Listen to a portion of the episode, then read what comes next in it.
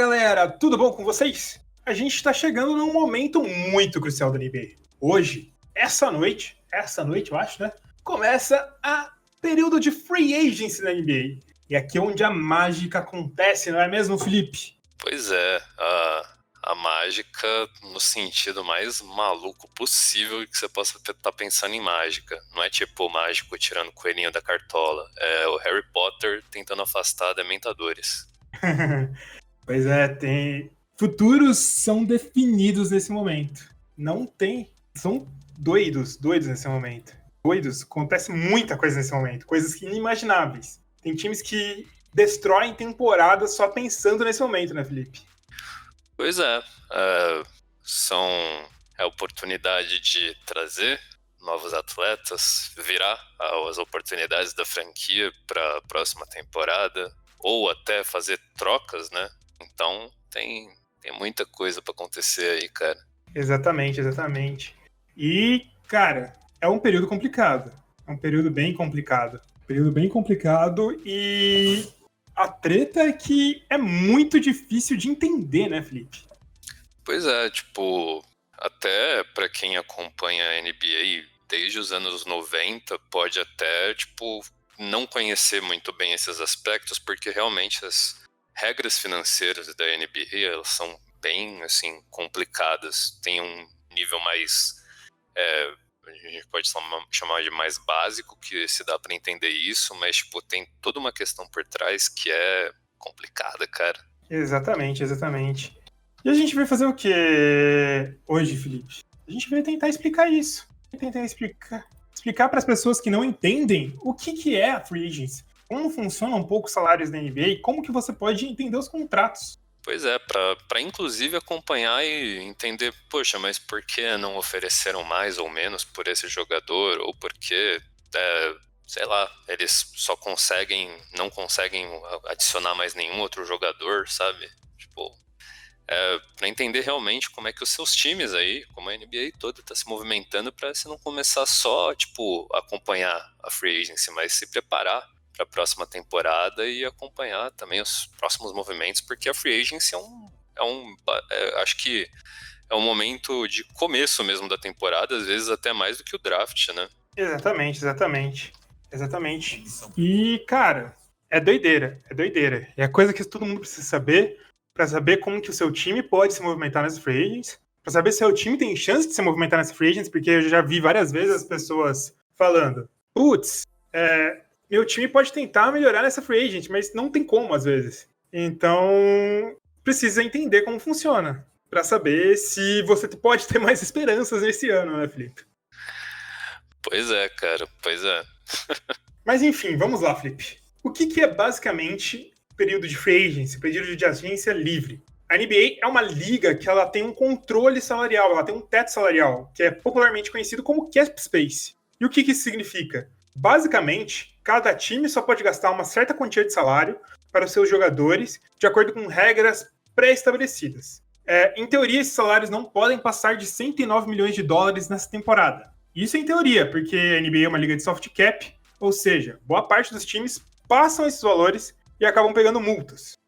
A partir de um certo valor ultrapassado, o time tem que pagar, para cada dólar em salário gasto, outro dólar de multa, por exemplo. E por isso, muitos times acabam ultrapassando para montar times competitivos, e muitos outros têm medo de ultrapassar, porque são mercados pequenos e isso pode foder eles financeiramente. Desculpe pelo palavrão, mas pode ferrar eles financeiramente, né, Felipe?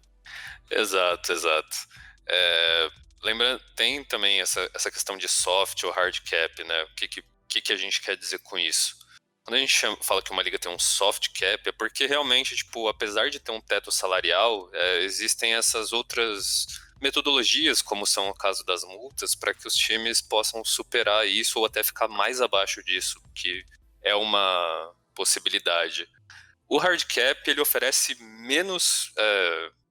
possibilidades ainda, então tipo, você tem que ficar dentro daquele escopo, perto daquilo, e a NBA ela tem uma série de regras que possibilita você passar ou sair ou ficar com menos, mas não é a liga com mais soft cap que a gente pode dizer. Por exemplo, o beisebol é muito mais flexível com as regras salariais e as ofertas e até inclusive os anos de contrato que eles oferecem a um jogador. mas tem toda essa questão em cima do teto salarial. E também acho bacana salientar também a maneira como o teto salarial é definida, né? Porque isso não é algo arbitrário. Tipo, a NBA não chega lá e fala, não, é 109 milhões.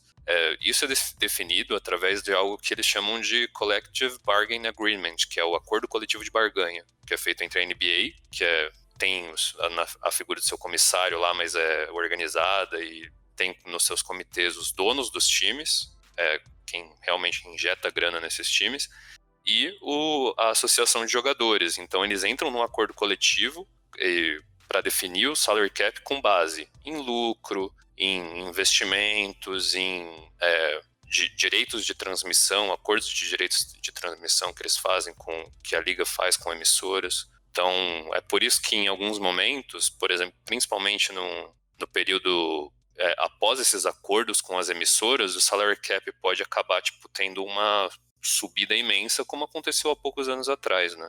E por isso que, nesse momento, estava todo mundo com medo de ter uma queda imensa no salary cap, porque a liga teve perdas por causa do período da pandemia, que não teve, teve jogos que foram em períodos que a NBA não gera tanta audiência, que não teve presença de torcida, então teve uma queda no faturamento. Mas ele se manteve o mesmo.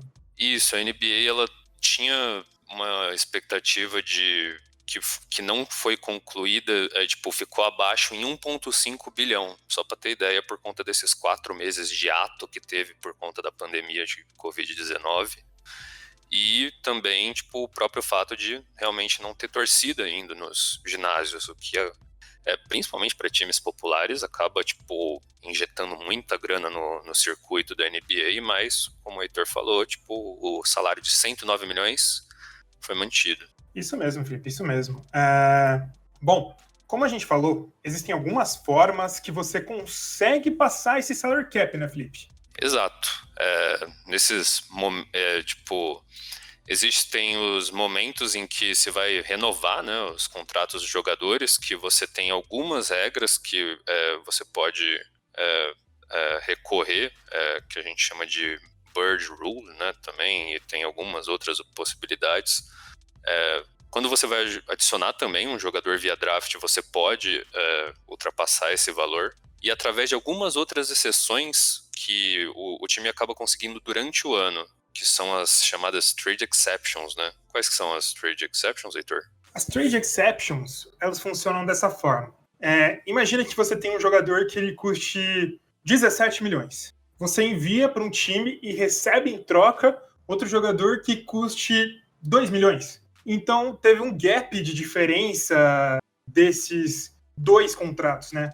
Dessa forma, o que acontece? Você ganha uma exceção de, caso no futuro você queira trocar algum jogador, você possa trocá-lo por 15 milhões a mais do que você tenha nesse salário. Isso serve como, por exemplo, o Golden State Warriors, que vai acabar de usar a sua trade exception para pegar o Kelly Oubre, que era uma trade exception que veio na troca que levou o André Gudalla para o Memphis Grizzlies, e eles receberam basicamente quase nada, então tinha 17 milhões de contrato disponível. E esses 17 milhões eles vão usar para absorver o salário do Kelly Oubre Jr., Felipe. E além das trade exceptions, né, tem algumas outras exceptions que são para contratos, né, de jogadores que, né, estão na famosa aí, agência livre, né?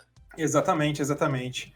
A gente tem basicamente 2 tipos de exception para contratos, para você pegar jogadores que não têm contrato disponível. A mais famosa é a mid-level exception, Felipe. A mid-level exception permite, para certas regras, que você tenha e você possa assinar jogadores por certos salários pré-definidos. Por exemplo, se você ainda não entrou na luxury tax, que é quando você ultrapassa a sua multa contratual, quando você entra na parte do seu cap que recebe multa contratual, você recebe uma mid-level exception de mais ou menos 9 milhões. Para quem entrou na luxury tax, você recebe uma mid-level de mais ou menos 5 milhões e tem uma outra de 4 milhões para quem ultrapassou esses dois valores. Além dela, tem a BNL exception, Felipe, que é uma exception que é distribuída pela NBA a cada 2 anos para os seus times, e ela é em torno da casa dos 3 milhões. Deu para entender, mais ou menos? É meio confuso, mas tentei fazer o melhor. Deu sim, Heitor. Então, tipo, esses são recursos que a NBA e os acordos, e através justamente desses acordos entre times e jogadores, né, que se oferece para que eles não fiquem estagnados nas negociações e na melhora dos elencos, na melhora das franquias, simples e unicamente por conta das limitações financeiras que se possa ter por ter contratado N jogadores, ou ainda tá, tipo, principalmente contando com os famosos dead caps, né, que é quando esses times ainda acabam arcando com determinados salários de jogadores que não constam mais no elenco, tipo... Pra quem não sabe, por exemplo, até pouco tempo atrás, o próprio Golden State Warriors ainda pagava o salário do Anderson Varejão, que já nem estava mais no elenco. Pois é. E como que funcionam, tipo, esses contratos pré-fixados? Como que funciona, assim, Felipe? Pra gente tentar explicar pra quem tá ouvindo. Então, eles são assinados a partir de um monte de regra bem detalhada e tem durações pré-estabelecidas, né? Durante todo esse período pré-estabelecido, o contrato ele é propriedade do time em que esse jogador assinou. Ele só pode sair de lá através dos acordos com os times ou também via trocas, né? Então, essas trocas em gerais, elas são decididas pelos times envolvidos. Mesmo que os jogadores também possam dar os seus pitacos e manifestarem os suas insatisfações, o que pode também, mas prioritariamente os times que decidem, e até aconteceu um caso inusitado aí recentemente, que é o do Bogdan Bogdanovic, né? Que disse que não sabia que estava envolvido em uma troca pro Milwaukee Bucks com o Kings e, tipo, a arbitrariedade dos times em não colocar os jogadores nessa participação pode gerar esse tipo de atrito que pode deixar a vida curta dos jogadores, inclusive pro time pro qual ele tá indo, né? Para você receber um jogador, tem duas formas que você consegue receber. Ou o salário de todas as peças envolvidas com o contrato na troca tem que bater com valor salarial, tirando o caso das trade exceptions, ou o time que tem um contrato maior, que vai receber o contrato maior, na verdade, tem que ter espaço na sua folha salarial para absorver esse contrato. Por exemplo, suponha que eu vou trocar com você, Felipe, eu te mando um jogador de 30 milhões e você me manda um jogador de 12 milhões. Se você tem 30 milhões no cap, sobrando... Ou, na verdade, se você tem 18 milhões no cap, que é 12, 30 menos 12, você pode receber o contrato que eu estou te mandando. Se não, os salários têm que bater, tirando as exceptions, tem que dar exatamente os mesmos, né, Felipe? Exatamente. Isso acontece para justamente não ocorrer trocas muito injustas, né? Principalmente com times querendo não só absorver grandes estrelas, que pode acontecer com times que tem um mercado muito grande, querendo absorver um grande jogador que foi draftado por um time que não tem um mercado muito grande, tem um mercado pequeno, por exemplo, ou simplesmente outro time que quer, tipo, ter um jogador que já não vale mais o tanto quanto, já não contribui mais com os números, o tanto que ele pagou no passado, ofereceu de contrato no passado, e ele quer fazer um chamado salary dump, né, que é simplesmente jogar ele pro outro lado, tipo, para limitar essas opções, tipo, coisas desse tipo ainda podem acontecer, mas essas regras que envolvem os salários nas trocas é o que tentam manter as coisas mais justas, né? Exatamente.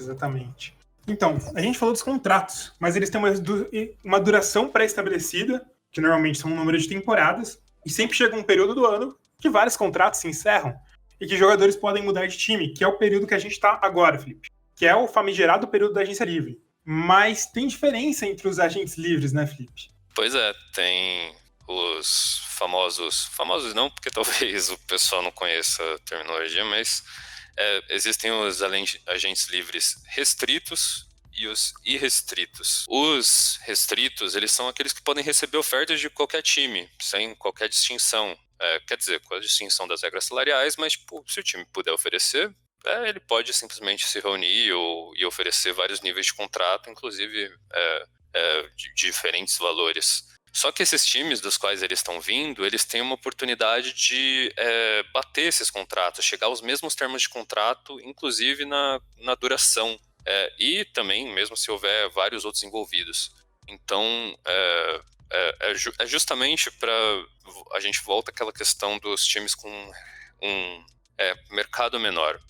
quando eles draftam um jogador e esse jogador começa a estourar, coisa do tipo, o recurso que ele tem normalmente para fazer esses jogadores ficar são as vantagens financeiras e os salários, e principalmente esses salários restritos para que eles tenham a oportunidade de equiparar e, de alguma maneira, manter os suas principais jovens estrelas para, quem sabe, né, as coisas eles conseguirem evoluir o próprio tamanho de mercado deles. Normalmente esses agentes restritos, como falou, são os rookies, e a gente tem também os veteranos de 3 anos da liga ou menos. Um desses exemplos que o Felipe citou foi o Bogdanovic, que está no impasse no Bucks, se ele vai para um lugar ou não vai, o Bucks e o Kings.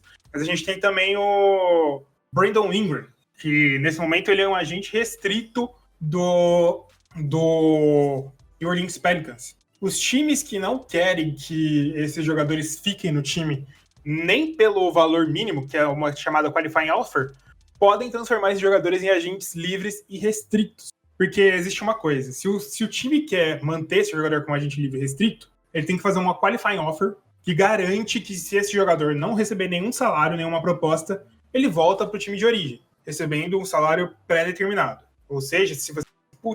nem por esse salário eu quero que ele fique no meu time. Eu quero liberar cap spaces sem dor de cabeça. Então você não faz essa qualifying offer.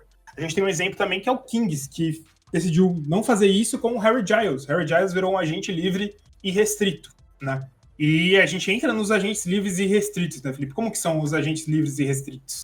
Então, esses são os caras que, basicamente, eles podem assinar com qualquer time que eles tiverem interesse, sem qualquer uma dessas limitações de o seu time de origem poder mantê-lo de alguma forma ou ter alguns mecanismos melhores, assim.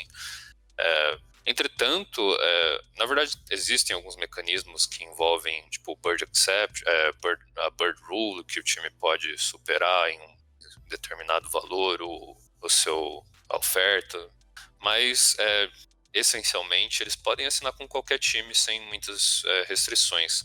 Antes deles virarem agentes livres e restritos, eles têm essas opções no seu contrato. Normalmente, quando eles assinam contratos com 1-2 anos de opção de jogador ou de opção de time, né? A opção de jogador ela é um mecanismo que para que quando seu contrato chegue no último ano, né, ele decide se ele quer ou não continuar o contrato. Por exemplo, o DeMar DeRozan decidiu ficar, quem teve os Caldwell-Pope, ele tinha uma e decidiu não ficar. E a opção de time, por outro lado, tem o mesmo fundamento, só que é voltado para o time, né? Se o time não quer continuar com aquele jogador por algum motivo, ele pode simplesmente recusar ou ele pode mantê-lo, né? E tem vezes que, por exemplo, o time garante uma certa quantidade do contrato, que se o time não quiser continuar com o jogador, ele corta a partir de certa quantidade do contrato. Tem esses casos também. Tô pensando aqui numa opção de time, que foi o caso do Frank Kaminsky, que o Sanz decidiu não renovar com ele. Normalmente, quando vocês fazem esses contratos com o team option, é quando o jogador não tá muito seguro e o time quer ter uma garantia de que, se ele for bem, ele continua no time. É tipo mais uma aposta de risco para o time oferecer um salário maior para o jogador, por exemplo. A gente tem também muitas manobras que você pode ser feito nesse momento para realizar trocas. Que, por exemplo, uma coisa que se especula, o Yannis ainda não assinou uma renovação, mas ele pode sair como um agente livre no ano que vem do Bucks. E um dos times mais interessados para isso é o Miami Heat. O Miami Heat também tem que renovar com o Ben Adebayo. O que eles podem fazer? Assim, Ben, a gente vai trazer o Giannis. E para conseguir trazer o Giannis e alguém junto do Giannis no ano que vem, a gente vai segurar a sua renovação. E a gente, assinando os dois, a gente renova com vocês por uma grande quantidade de valor com você. Eles vão estourar o cap space? Vão pagar a luxury tax? Vão, mas garante todos os jogadores que quiserem, né, Felipe? Exatamente. Esse é um dos fatos interessantes, né, da NBA. Tipo, existem vários desses mecanismos para que façam com que, que na verdade complexificam entender as coisas, né? A gente falou normalmente a gente fala essas coisas de Bird Rule ou Rose Rule, porque normalmente são esses jogadores que motivaram esse tipo de mudança de regra na NBA, né? Exatamente.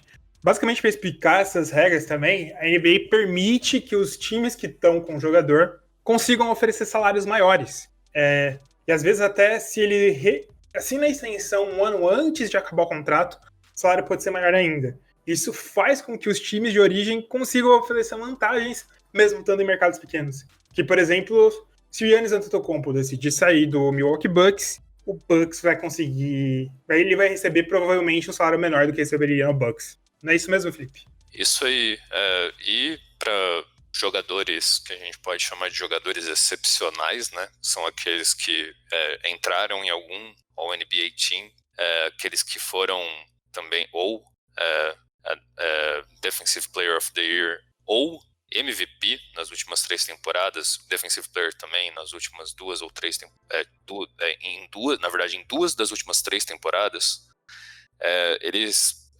existe a possibilidade que eles recebam um salário máximo maior do que o máximo habitual, que normalmente é em torno de 25%, se eu não estou enganado, e se eles forem realmente, tiverem tido essas conquistas nas suas carreiras em 2 das últimas 3 temporadas, eles podem conseguir o que se chama de supermax, né? Que é entre 30% a 35% do salary cap de um time, a equivalência do salário. Exatamente. Enfim, é complicado. Eu acho que a gente tem toda uma explanada maior do que como funciona isso, mas é complicado. E esse draft, esse free agency vai ser uma free agency muito complicada. Tem muita gente esperando quem vai acabar o contrato na próxima free agency, né, Felipe? E eles não vão querer fazer contratos longos, não vão querer extrapolar. Os principais times não vão fazer nada disso. É muito difícil que eles façam alguma coisa desse tipo, porque na próxima free agency a gente pode ter nomes como Kawhi Leonard, LeBron James, Giannis Antetokounmpo, até o Anthony Davis, dependendo do contrato que ele assinar, talvez ele pode assinar um contrato para bater com o LeBron James. Então, muitas dessas regras vão ser utilizadas, né? Com certeza, cara. Vai ser... essa vai ser uma free agency mais cadenciada e realmente, como você disse, mais voltada, inclusive, para as regras e para as questões financeiras mais equilibradas, porque a gastação mais desenfreada vai vir em 2021. Exatamente. Bom, acho que a gente deu pra dar um panorama bom, né, Felipe? Sim. Deu pra falar bem, cara. É difícil, né? Mas tentamos explicar e tentamos fazer desse conteúdo. O que a gente falou durante o episódio inteiro, né? Num geral, é tudo muito complicado. E às vezes pode gerar algumas dúvidas, tá? Mas...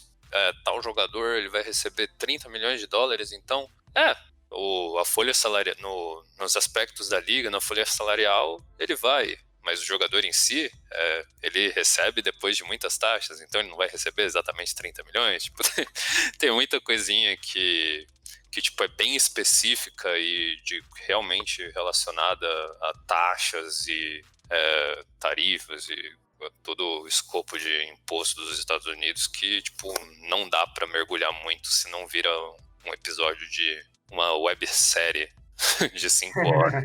Sim. A gente tentou dar um panorama maior pra pessoa não ficar perdida, né, de vez. Exato. Bom, galera, é isso. É isso, né, Felipe? É isso aí, pessoal. Boa free agency, vamos saber com quem. A gente vai saber com quem Fred VanVleet, com quem... Brandon Ingram, com quem Bogdan Bogdanovic, com quem essas peças vai ficar na free agency, na Flip. Exato. Pode ser um ano mais complicado da free agency, nem tanto cheio de estrelas assim, mas garanto que vai ser divertido pra todo mundo, porque vai ter muita mudança nos times aí. É isso aí. Bom, falou, galera. Tamo junto. Valeu!